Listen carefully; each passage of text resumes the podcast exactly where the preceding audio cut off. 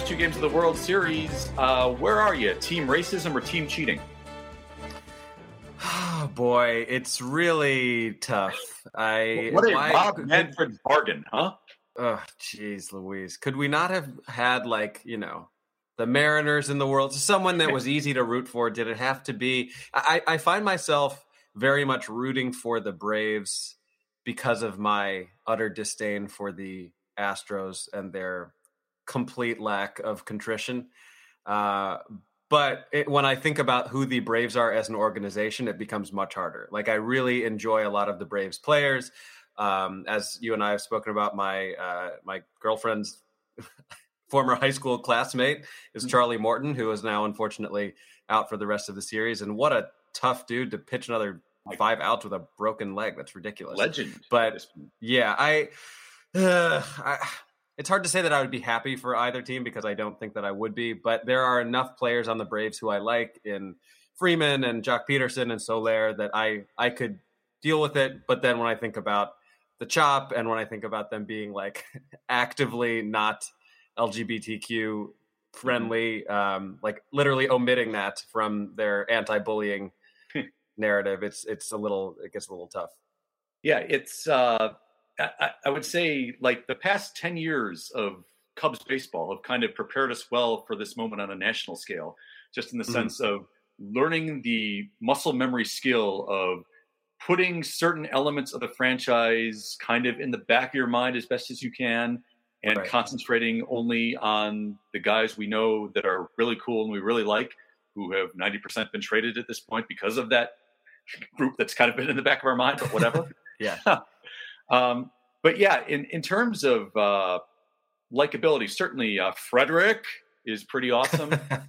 uh, I do miss the fact that um, uh, Acuna is not yeah. uh, in in these playoffs because he would have been he would have been the number one reason to root for the Braves. That uh, with the flair and the joy and just the utter endless amount of skill he's got. Um, the fact that the Braves severed all ties with Marcell Ozuna and have pretty much not spoken of him since is actually, I think, maybe one of the best things about their organization. But uh, yeah, as you say, they do get docked for somehow ignoring the fact that Spirit Day was specifically created for LGBTQ children and LGBTQ students. And the Astros, by the way, also omitted that from their tweet. But mm-hmm. they, at the very least, uh, listened to the outcry and about maybe 30 minutes to an hour later put out a couple of tweets specifically about we are committed to LGBTQ youth and LGBTQ ter- uh, charities in Houston. Here are a bunch of pictures, which uh, granted that's the marketing department, but nonetheless, right. they at least acknowledged they'd done wrong, which uh, come to think of it is more than their shortstops ever done. well, and then in response to that, to uh, keep up with the Joneses, I believe the Texas Rangers Twitter just put out a thin blue line flag. it's yeah, it's uh, they're they're. Uh, I mean, the name Texas Rangers essentially could be meaning could mean that. So you know, like uh, yeah, yeah, so, uh, it's it's it's tricky. And and the one thing I'll say about Marcell Ozuna is that while I applaud the Braves for doing what everyone should do in that situation, Dodgers, Urias, um, I it bothers me that anytime he's brought up, it's in these incredibly vague terms, and that speaks more to what the commentators are are told theoretically.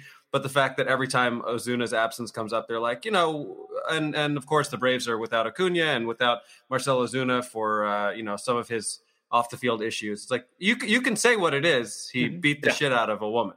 Yes, yeah. I mean, it's. I understand that they're worried about during the World Series tel- telecast broadcasting something that's unpleasant and upsetting, but mm-hmm. I mean, it takes away from the gravity of what he did and the heinousness of his crime right. of beating the hell out of, I assume, his girlfriend at the time.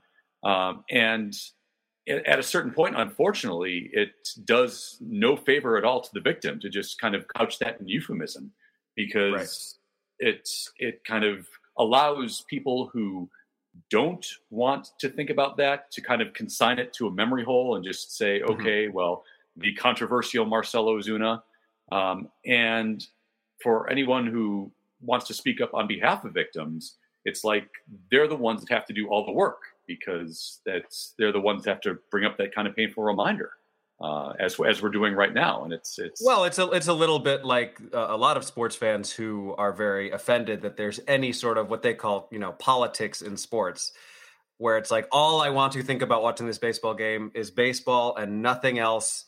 I do not want to hear about anybody's opinions. I don't want to hear about who these people voted for. Like it's I, I, I don't know. It's it's a little ridiculous. But I, I, will say, from a purely baseball perspective, losing Marcell Ozuna and losing Ronald Acuna Jr.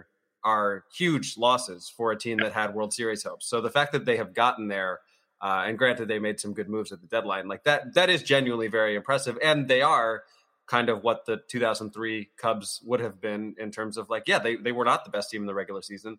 They, I can't believe I'm agreeing with A-Rod, but I, I do think that they they were theoretically like a hundred win team until all of that happened. So their 88 win record doesn't necessarily reflect how good they are and good they can be.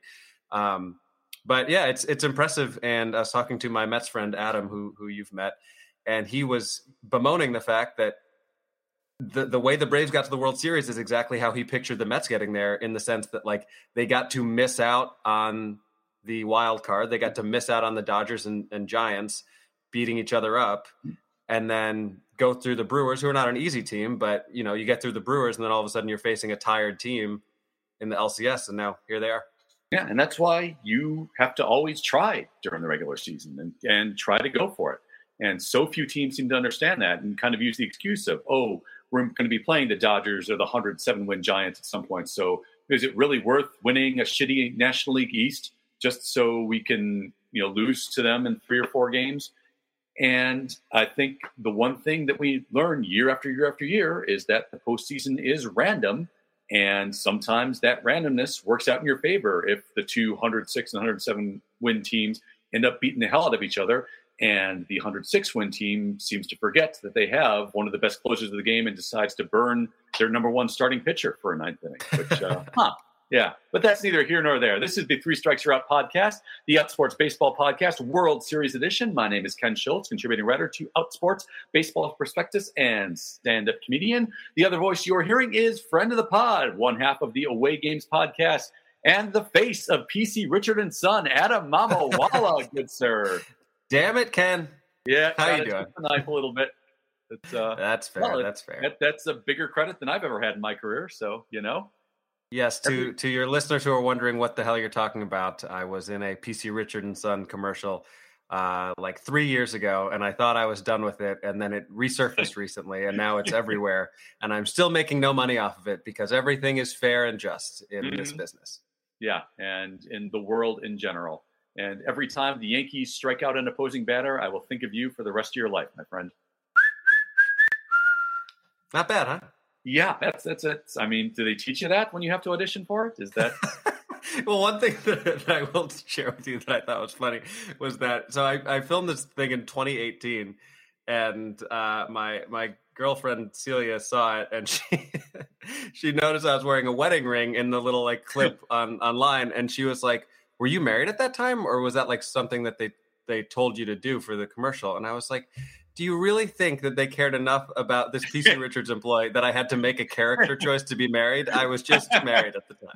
What what is the backstory of your character, kid? Yeah, I just feel like I just feel like the salesman would be married. I don't know. You know, he's, he's working extra long hours to support his family, and I, I really think that's going to inform my my two words that I say.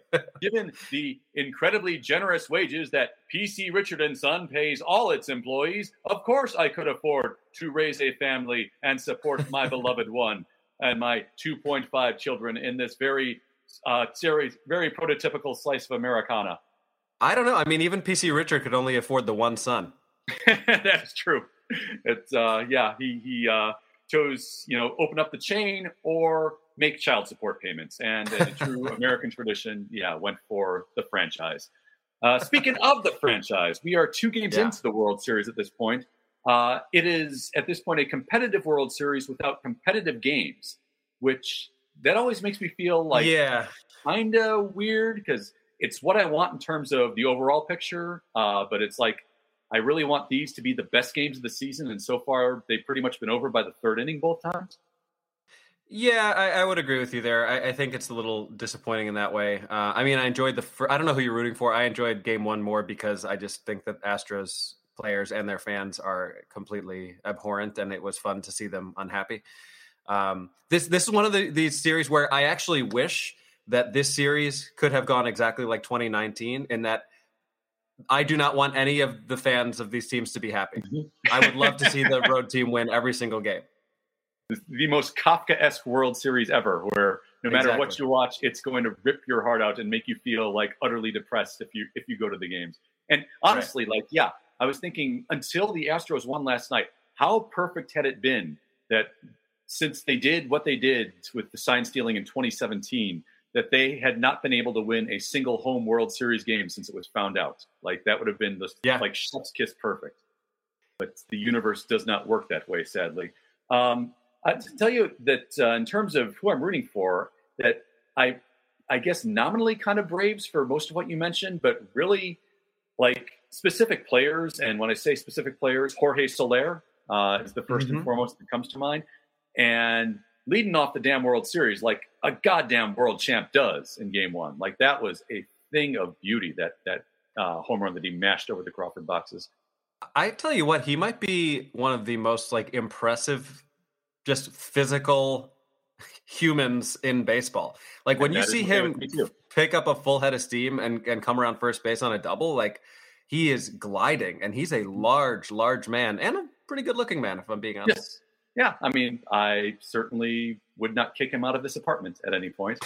uh, yeah. And I'm still, I still have like, even though he was at best a role player in 2016, like still have the emotional attachment to him because he did affect several games that year. I remember a game tying home run against the Pirates in September, uh, mm-hmm. for instance, just off the top of my head. Um, and certainly for the 2015 NLDS right. against the Cardinals. Like, and so far he's not not in that same territory, but he's approaching it so far with the the home run and the double in last night's game. And is so far him and Travis d'Arnaud, I think, are essentially the hitting stars of the Braves.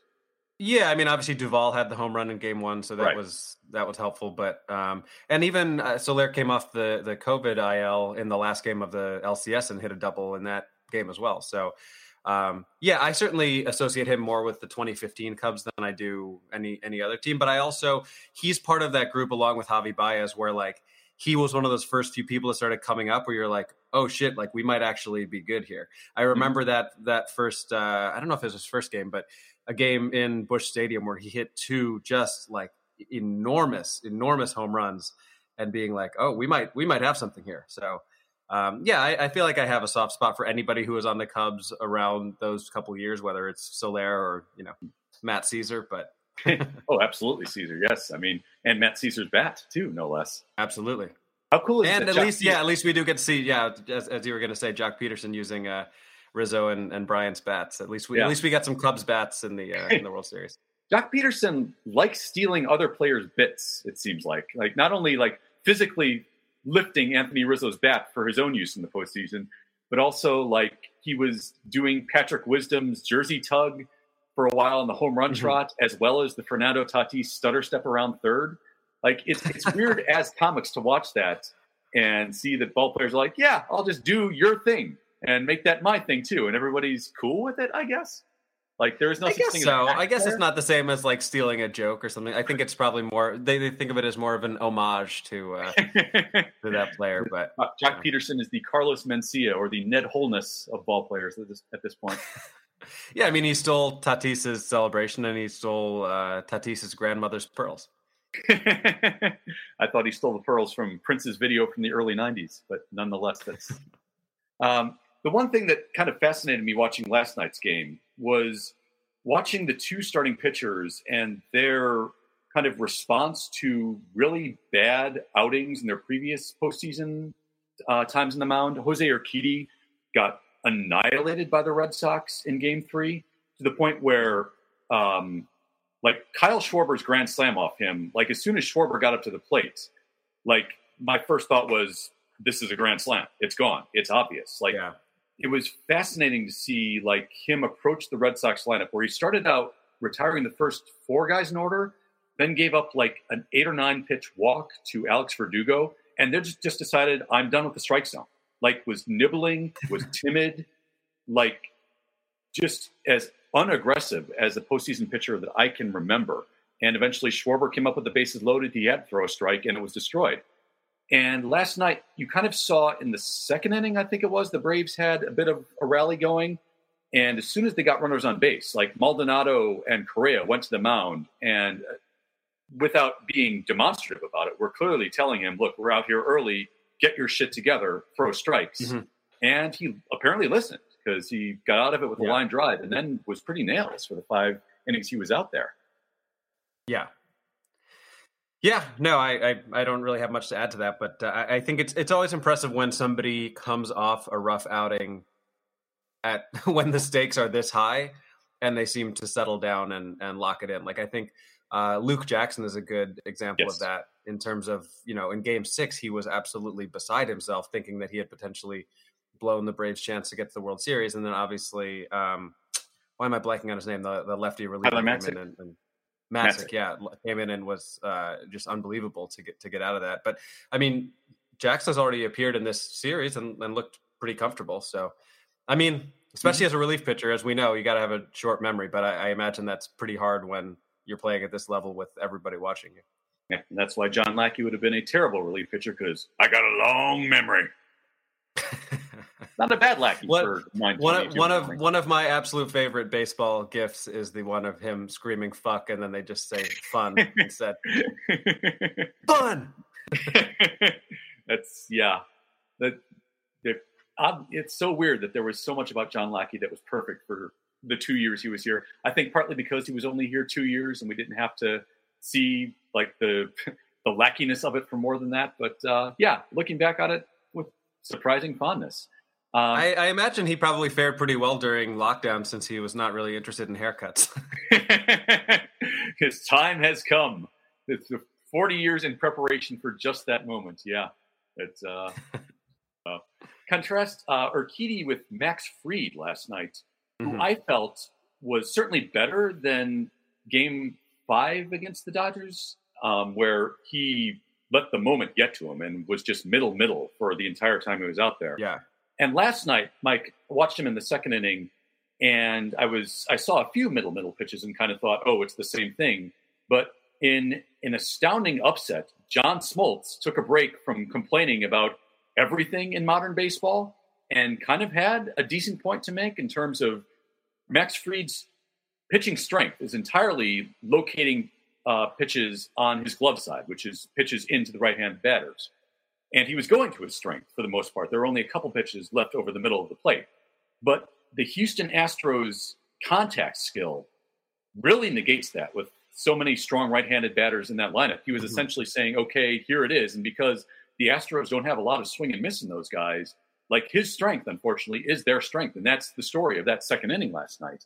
And he actually got away from that for the latter part of the game and started throwing more, more curveballs to the outside of the plate and was a much more effective pitcher, but by then was too late.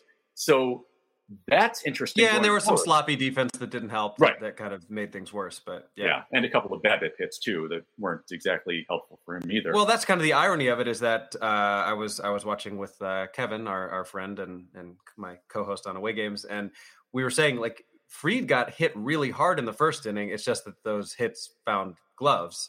And mm-hmm. then the second inning, it was not as nearly as hard of contact, but just balls that that found holes. Yeah, he was it's it's weird how that works, but also he was getting no swing and miss at all outside of a close strikeout in the first couple.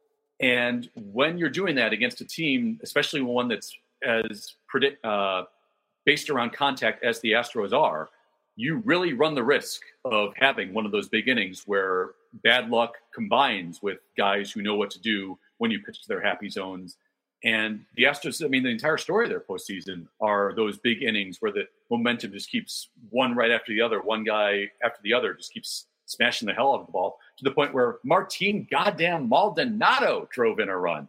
Like, yeah. if you get free tacos for a stolen base, if Martin Maldonado gets a single, everybody should get fucking filet mignon.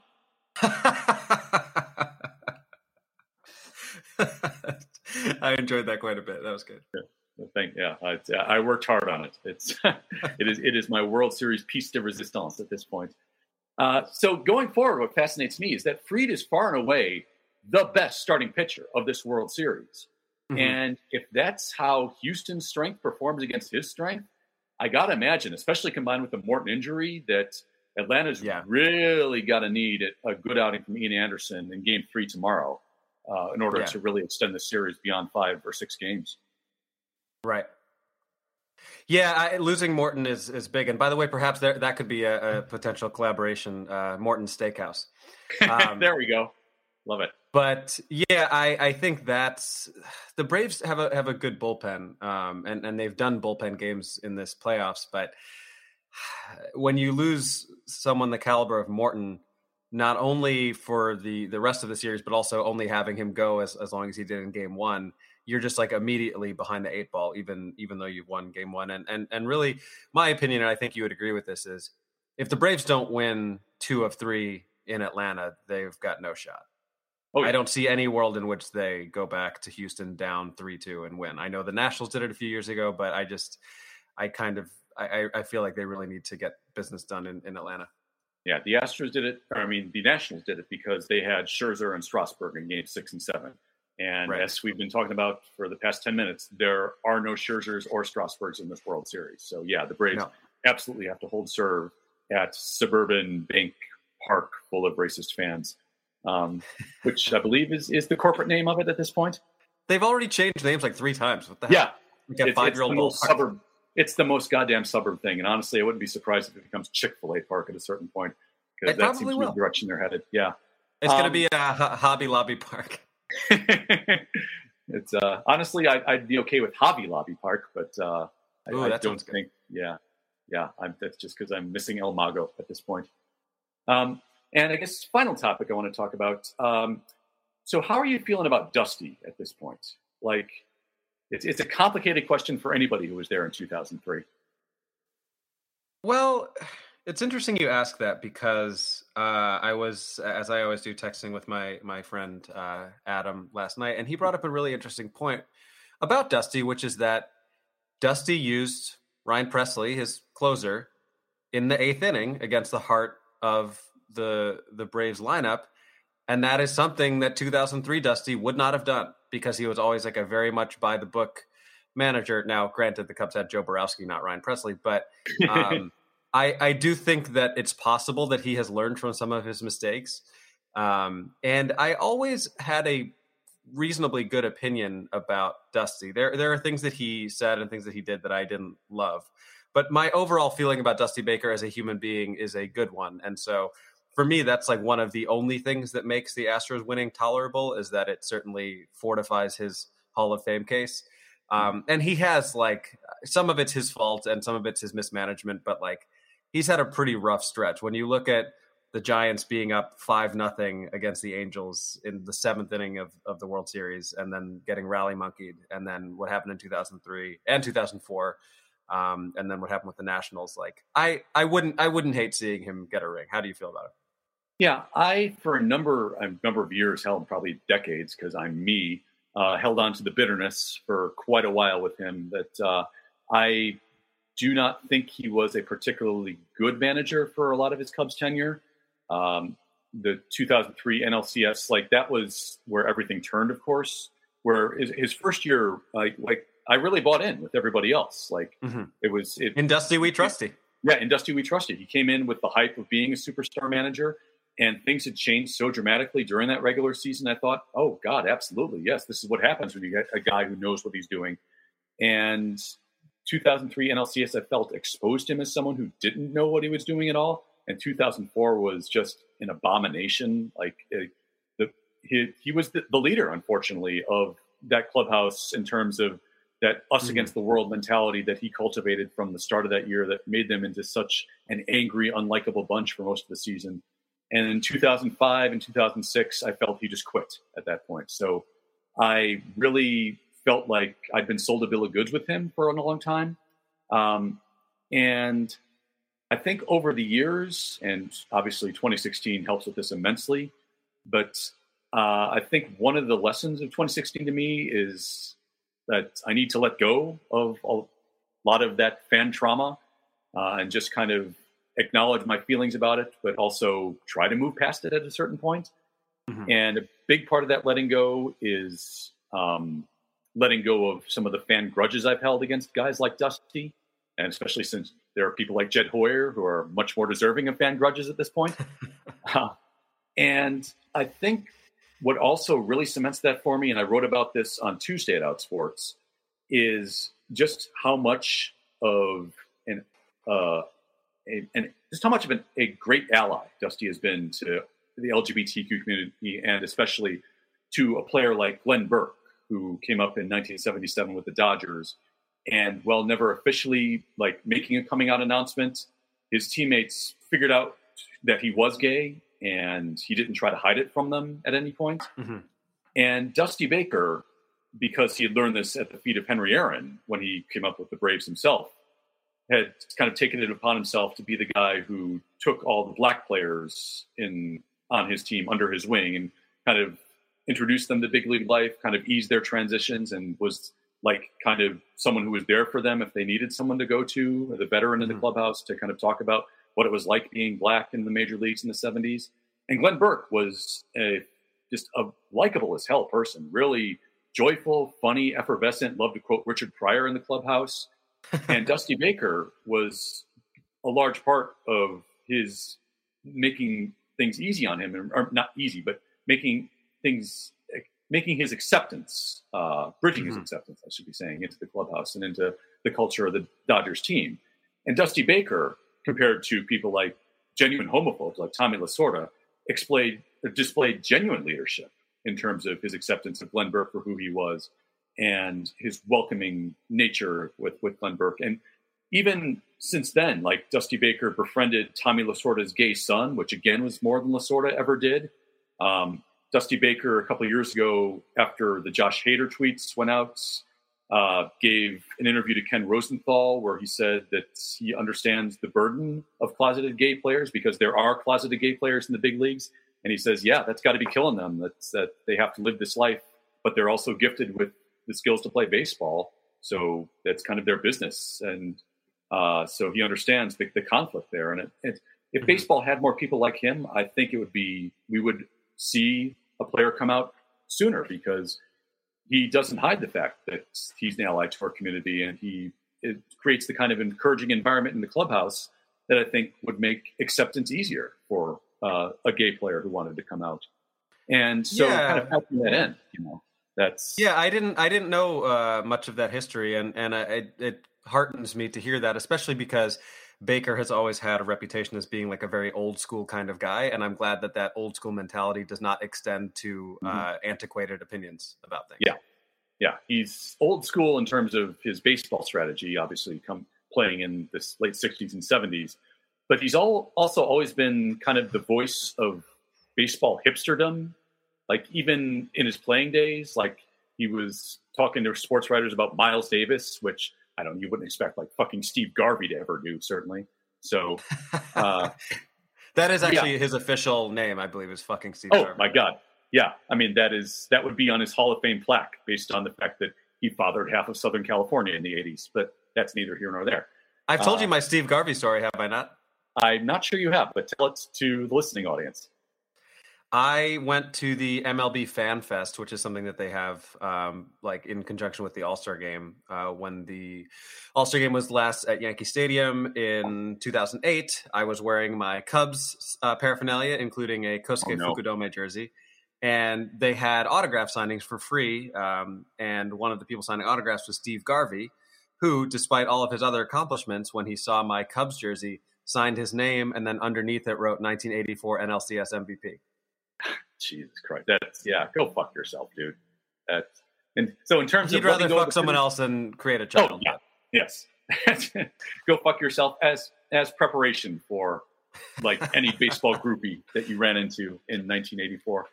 Yeah. Uh, so I guess so the lesson of all this is I'm trying to let go of the bitterness in terms of Dusty, but in terms of Steve Garvey, yeah, I'm doubling down, baby. You and Will Clark can go to hell, dude. As you should. As you should. Yeah. Uh, Adam Amala, do you have anything to plug? Will I still have you here? You know, I do have some things to plug. Um, I don't know where where your listeners are. I imagine all over the place. But um, for anybody who's in the New York area, I'm going to be headlining Stand Up New York on Tuesday, Oh, yeah. November 30th. And that will be a tune up for, uh, I don't even think I've told you this, uh, my album recording of my second album at Zanies in Chicago on Oh. December 3rd and 4th. That's awesome. Yeah, Yeah. I mean, so I, I yeah. Was planning on being there regardless, but um, yeah, be there. I'll be there for history. That's awesome. Exactly, exactly. You'll get to hear your your uh, baritone laugh on the album. it's, uh, like, yeah, that, that is that's going to be uh, that's going to end up being my biggest credit. Like, uh, I, I went to go see um, my friend Michael Palascak tape a Letterman set back when I was living in New York, and there are a couple points on his Letterman set where you can distinctly pick out my laugh in the crowd. So That's that great. is the closest I've gotten to a real TV credit all these years. Well, I uh, I realize I should actually share the the information of where you can find that. It's all um, if you go to my Twitter or Instagram, um, which I'm sure will be linked to, but it's Adam Mamawala. Uh, Adam is spelled like Adam, and then uh, M A M A W A L A. Um, and if you go to either of those profiles, you'll find links to said shows. Uh, that makes me you, you talking about hearing your laugh on Palascak's set reminds me of an old Mitch Hedberg joke where he uh, on an album where he calls someone out for having a distinctive laugh and, and goes, "Only problem with having a dis- distinctive laugh is I know exactly when you're not laughing." Ooh, I guess I guess distinctive laugh doesn't think that joke was funny. oh gosh, I can't think of anything better to go on than putting one of the masters, Adam Mamawala. It's been a delight, as always, sir.